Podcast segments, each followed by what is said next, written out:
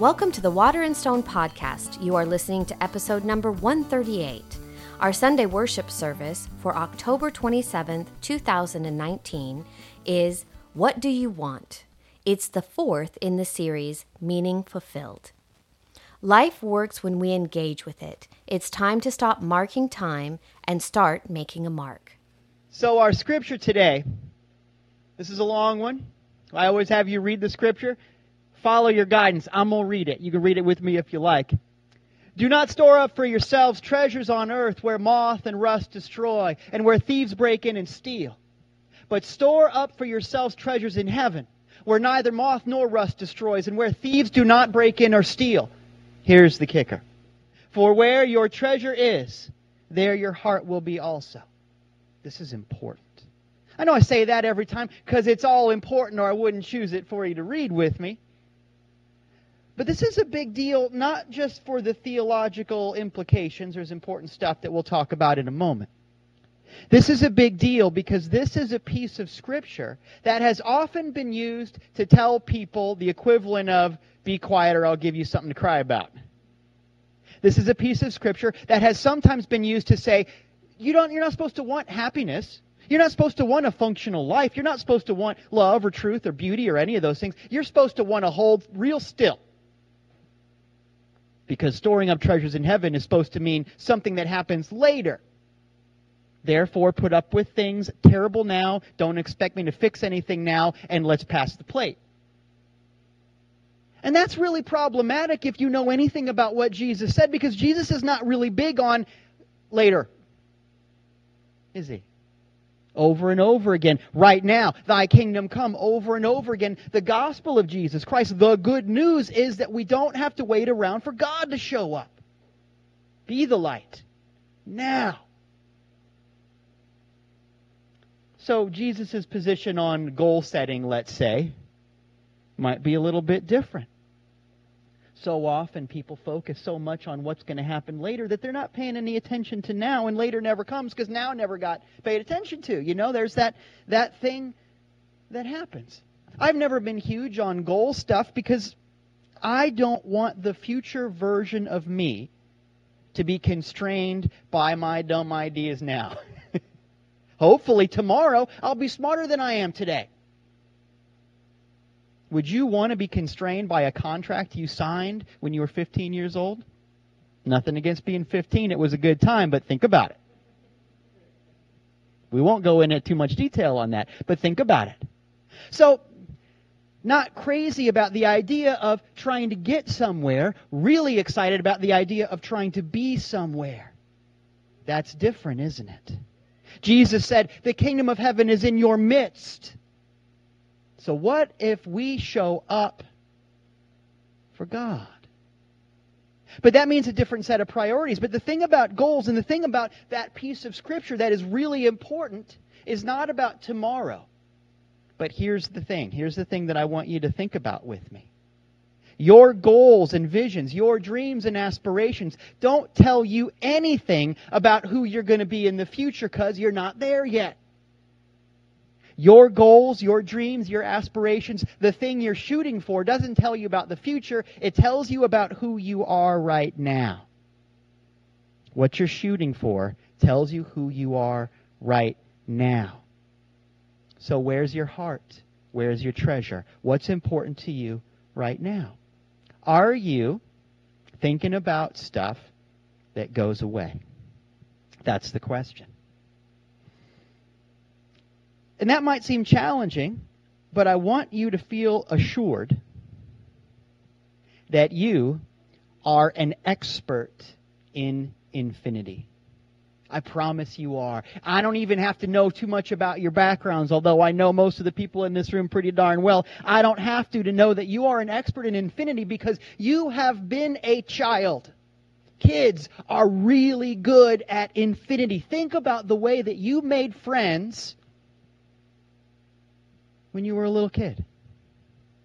The concept of best friend, for example, super accessible. How many best friends did you make in an average day on the playground?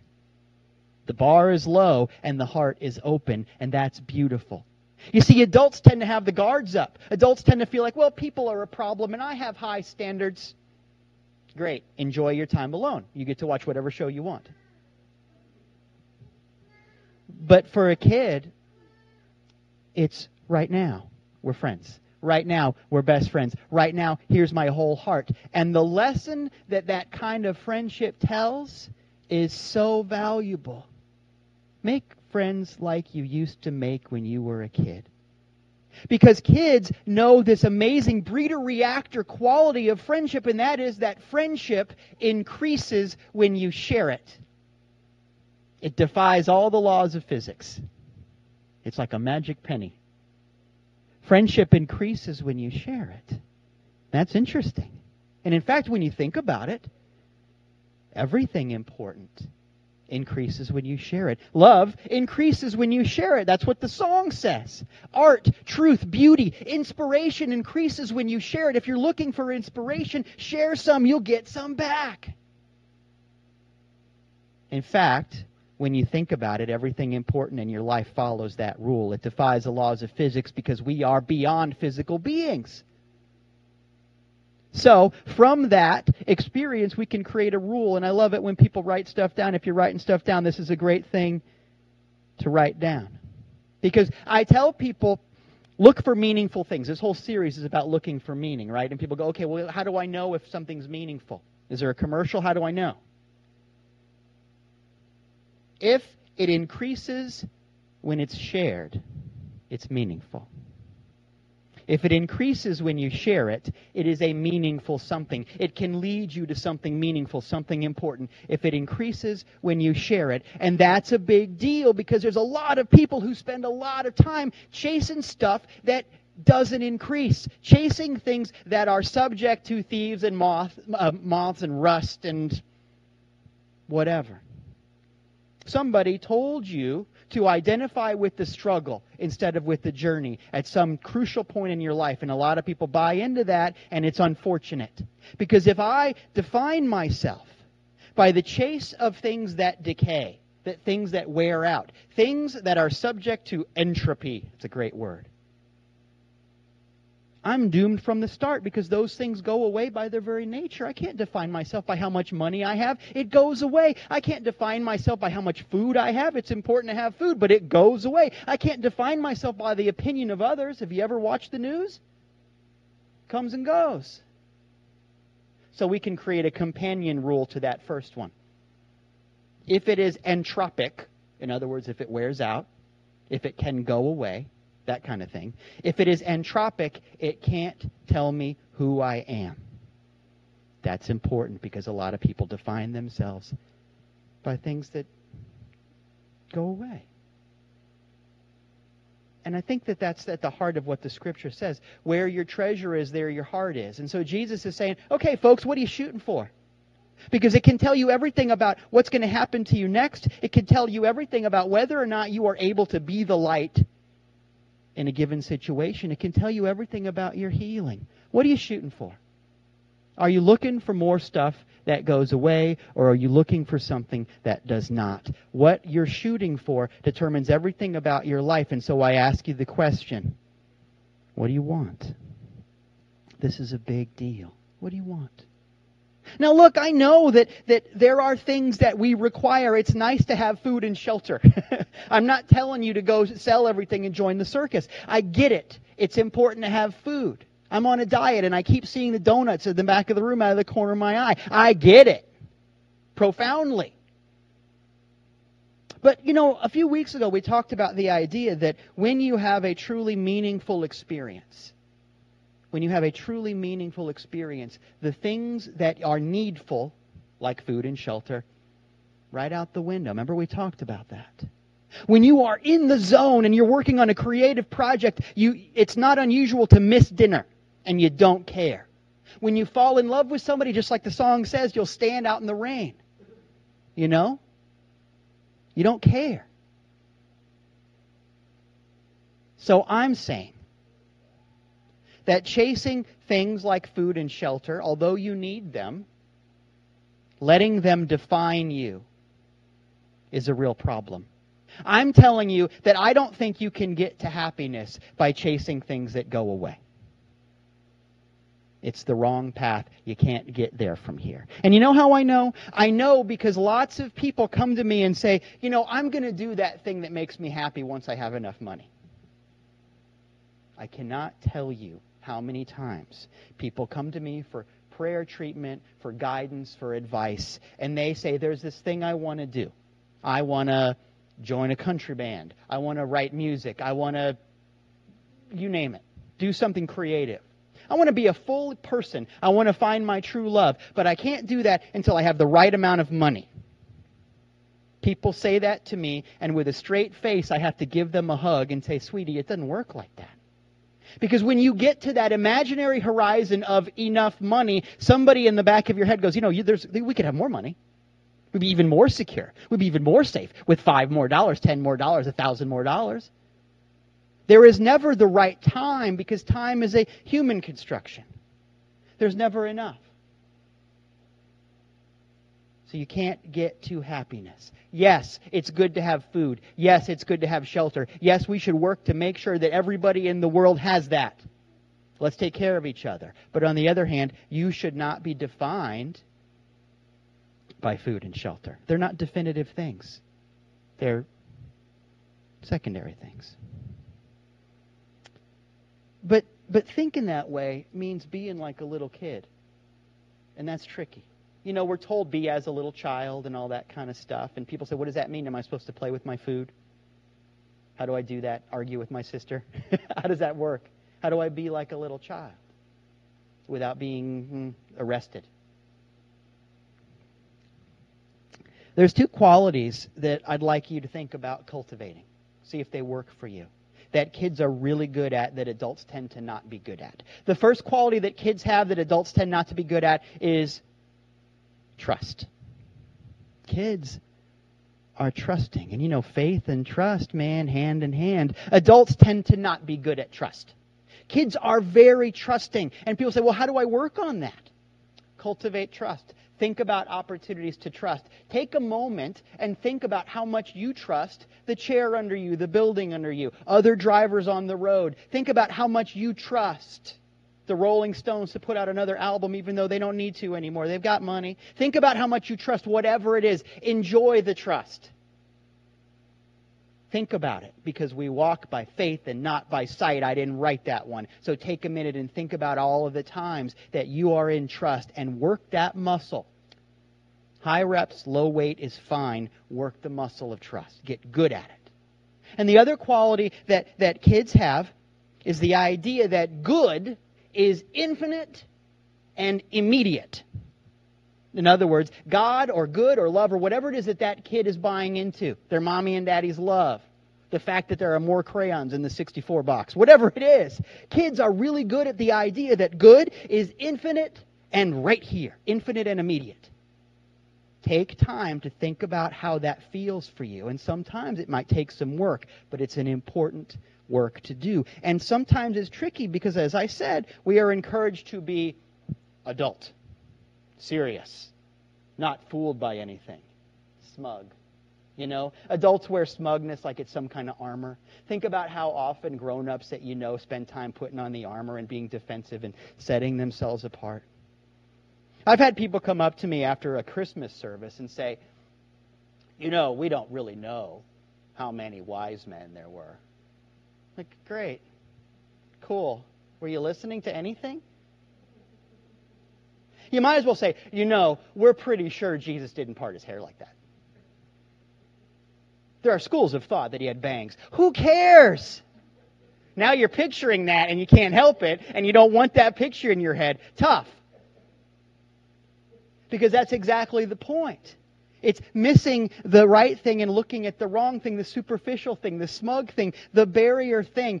Ask yourself if what you want helps you put up armor and pretend to be safe. Or ask yourself if what's you, what you want helps connect you and expose you to something bigger than you.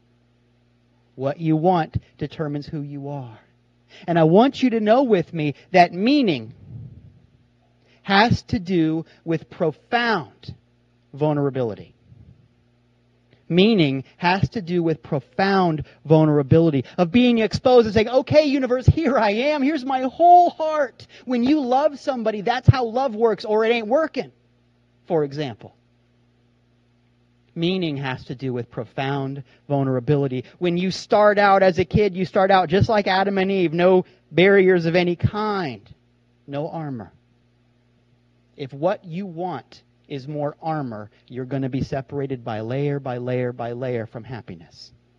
So I ask you, what do you want?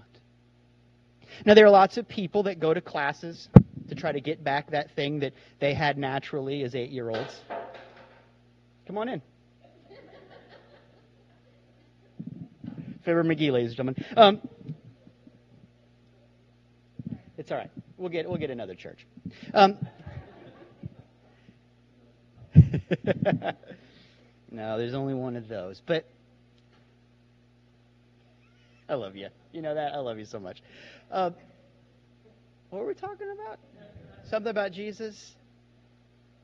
No, people take classes and stuff like that, and I think that's wonderful. I'm gratified by that. I'm a big believer in take the class, read the book, go to the workshop, watch the TED thing, do whatever.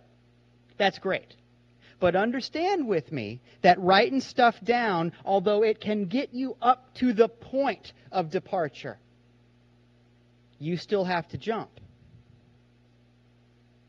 Trying to intellectualize this is like trying to intellectualize falling in love. It doesn't work so well. There's a part of this where you have to get out of yourself.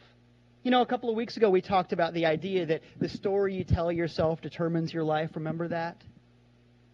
So ask yourself, am I working to change my story or do I read books and do things that support the story I already have? Am I asking to be changed and challenged? This is a big deal. Church is supposed to challenge you, not validate you. This is a big deal. In other words, if you believe a certain set of things, if you're trying to find ways to put up the armor, you can go hang out with the Dalai Lama and still get more armor. I talked to somebody who uh, came back from a meditation retreat and they were just really jazzed about it. They thought that was the greatest thing in the world. I learned so much. We got to wear cool outfits. It was like a Renaissance fair with less hair. It was really cool. Yeah. But we, we meditated and we meditated and it was great. And we, we talked about this idea that when you're meditating, it's really hard because all these thoughts go by. The monkey mind thing, as they say, all these thoughts go by. And I learned this amazing technique where when a thought comes up, you're sitting there in the quiet and you go, Oh, did I leave the oven on? You're sitting there in the quiet and you go, Did he have bangs? Is that weird? When you're sitting there in the quiet and the thoughts go, you're supposed to think of them as a car going by and you just let the car go by. And the person that taught me, talked to me about that said, It really helped me. I love that idea of just letting it go by and that's beautiful. And I thought, you know, that is pretty cool. It's a good tip when you're trying to get into the silence and you're praying, you're doing your thing. But one tool isn't a way to live a life. Because watching things go by is a great way to be a bystander. There's got to be more to all of this. I mean, look, the world is full of modalities and self help techniques and healing ideas in churches that are designed to make you tougher to where you don't care if you're getting hurt. Designed to make you find ways to turn a blind eye to what's going on in the world. Designed to make you able to cope. But that tends to cause problems rather than solving it because the cause of every problem is duality, is separation. I've had enlightened people tell me, you know, I'm just so accepting, which is a problem right there when they start with that. But you know exactly what I'm talking about. I'm just so accepting. People are, are so different than me and they think different and they feel different, and that's beautiful. I love that. But then they go, and so when people come up in my life, I just let them go by, like those cars, I just let them go by. And I go, Yeah, but have you learned anything? No, I just let them go by. And I have this problem with this one person where we were dating and it didn't work out and I just let him go by. And then I met somebody new and we have exactly the same problems and I just let him go by. Like, yeah, exactly. Bystanders tend to experience the same thing over and over and over again. And you know that just as well as I do because everybody in this room has been a bystander about something they didn't want to face at one point or another. It's okay. We've all been there. But what if we ask to be changed? You know, the idea of non judgment is beautiful, but there's a difference between love and acceptance and evaluation. Let me say that differently. Kids accept everybody. Everybody's my best friend. Kids aren't racist. Kids don't know about that kind of stuff. They have no judgment about it. Kids are very accepting, but kids are also constantly evaluating. Think about that. Kids are constantly evaluating. They're sponges. Kids are constantly going, is this good for me? Is this healthy? Am I allowed to do this? Can I fit this in my mouth? Kids are constantly evaluating everything. And somewhere along the line, somebody told us that to be open and accepting and spiritually wise or whatever, we're supposed to turn that off and just keep everything at arm's length all the time. But if I'm keeping everything at arm's length, I don't ever get to connect. I don't ever get to learn. What I'm trying to say is that life is measured by how much you are able to jump in, by how much you're able to connect. So, does what you want help you to connect? What do you want? What I'm saying is when the cars go by in your life, instead of letting them go by, take a minute and flag one down, so to speak. Ask, what are you doing here? Why did you drive by me five times? What can you teach me and what can I teach you? Engage, interrogate it for meaning, demand a gift and demand to give a gift. What if I encounter something and I engage with it instead of letting it go by? Because if God is God, there's no accidents in the universe. I'm trying to say, show up. Because there's something about that car, that person, that situation that is you. Otherwise, you wouldn't notice it in the first place. Something amazing happened in the technology world when people stopped trying to analyze traffic, you know, like the GPS thing or those apps like Waze or Google Maps or Apple or whatever that tell you where the traffic is and try to avoid this and that and the other. Something amazing happened when the scientists who built those stopped thinking about traffic as individual cars and they started thinking about traffic as one big organism. That's why it works better now than it used to work two years ago is everybody started going, what if it's just one critter? What if we think about it like it's one thing? Well, there's a lesson for life there. You can see the separation or you can see the connection. I remember when I was in third grade, I was walking with my two buddies, uh, Joey and Joshua. Those are Bible names. I didn't know that then.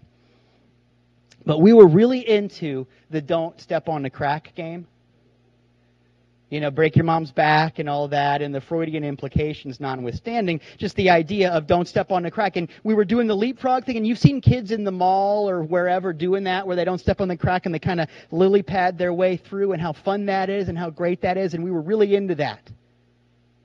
And my friend Joey, who was a little bit older, and I really wanted to impress Joey. Joey was older and a little bit cooler, and he had a Bee Gees lunchbox. Oh man, now, actually, now I still want it. Actually, but his parents let him watch Dukes of Hazzard, which was forbidden in my household. I just, oh, he was so cool.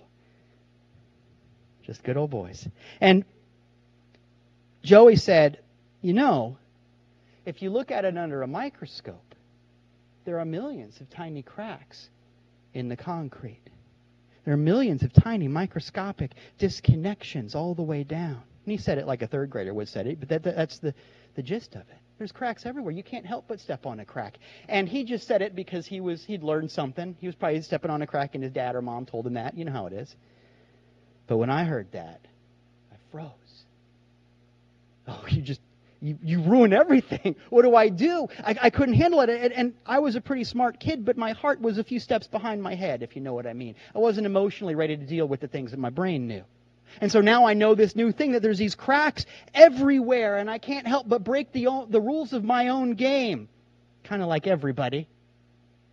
I can't help break the rules of my own game, and I started really spiraling, and I thought, well, if there's cracks everywhere, what happens if I step and everything just breaks and I fall right down into the center of the world?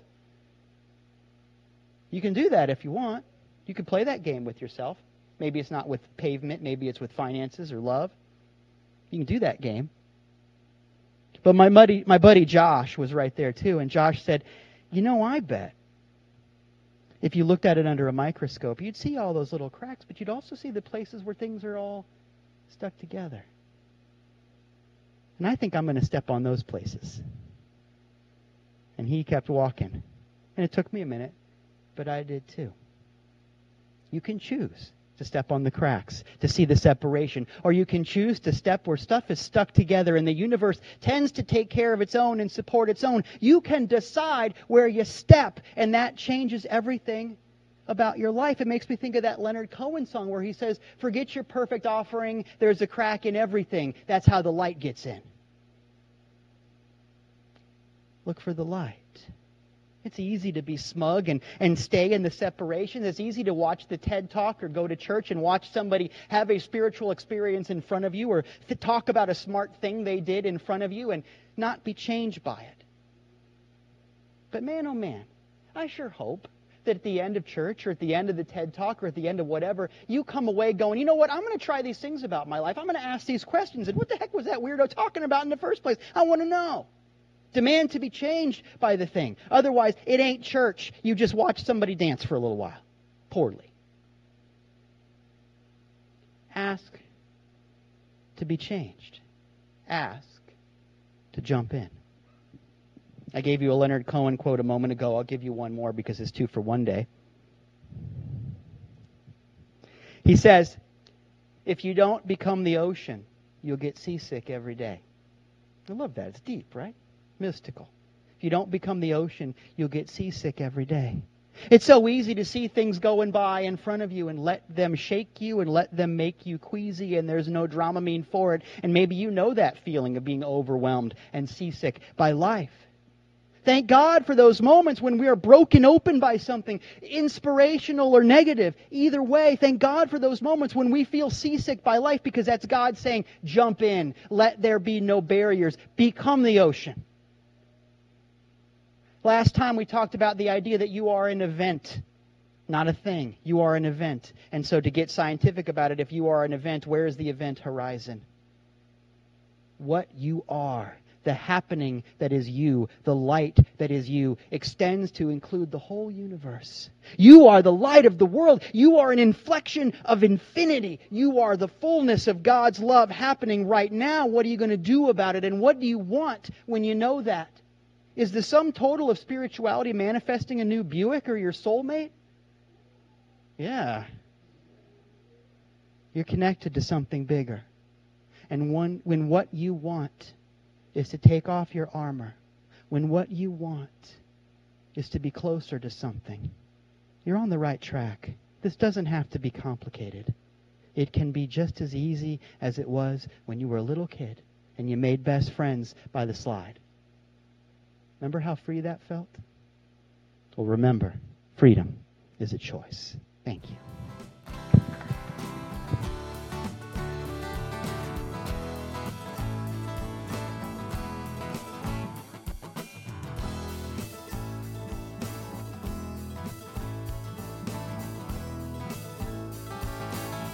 Hey, this is Dieter Randolph, and I just want to thank you for listening along to the services and being a part of this extended church family.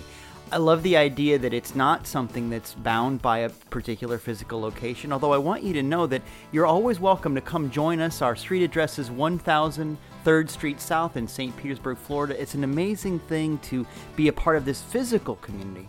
But one way or another, I want you to know that you're part of a larger family. And this meaning series that we're working on has to do with finding out what really matters in your life and making a life that matters for everybody. So, with that in mind, there's all kinds of things that I want you to know about. There's all kinds of things to try and do that's going to make a difference in your life. And to find out more about the different homework and kind of things that we have going on, please find us on the web at waterandstonechurch.com. That's waterandstonechurch.com, all spelled out. And you can find uh, our address, service times, links to all kinds of things that we're doing, and most importantly, links to find us on all kinds of social media. We'll be posting a lot of movies and things on Instagram. You can follow us on Twitter. You can subscribe to our newsletter, all of that. The two big important links are once again, waterandstonechurch.com and at Waterstone Min, M I N, at Waterstone Min. That's where we are on Twitter and Instagram and Facebook. So find us in those places. We'll be looking for you.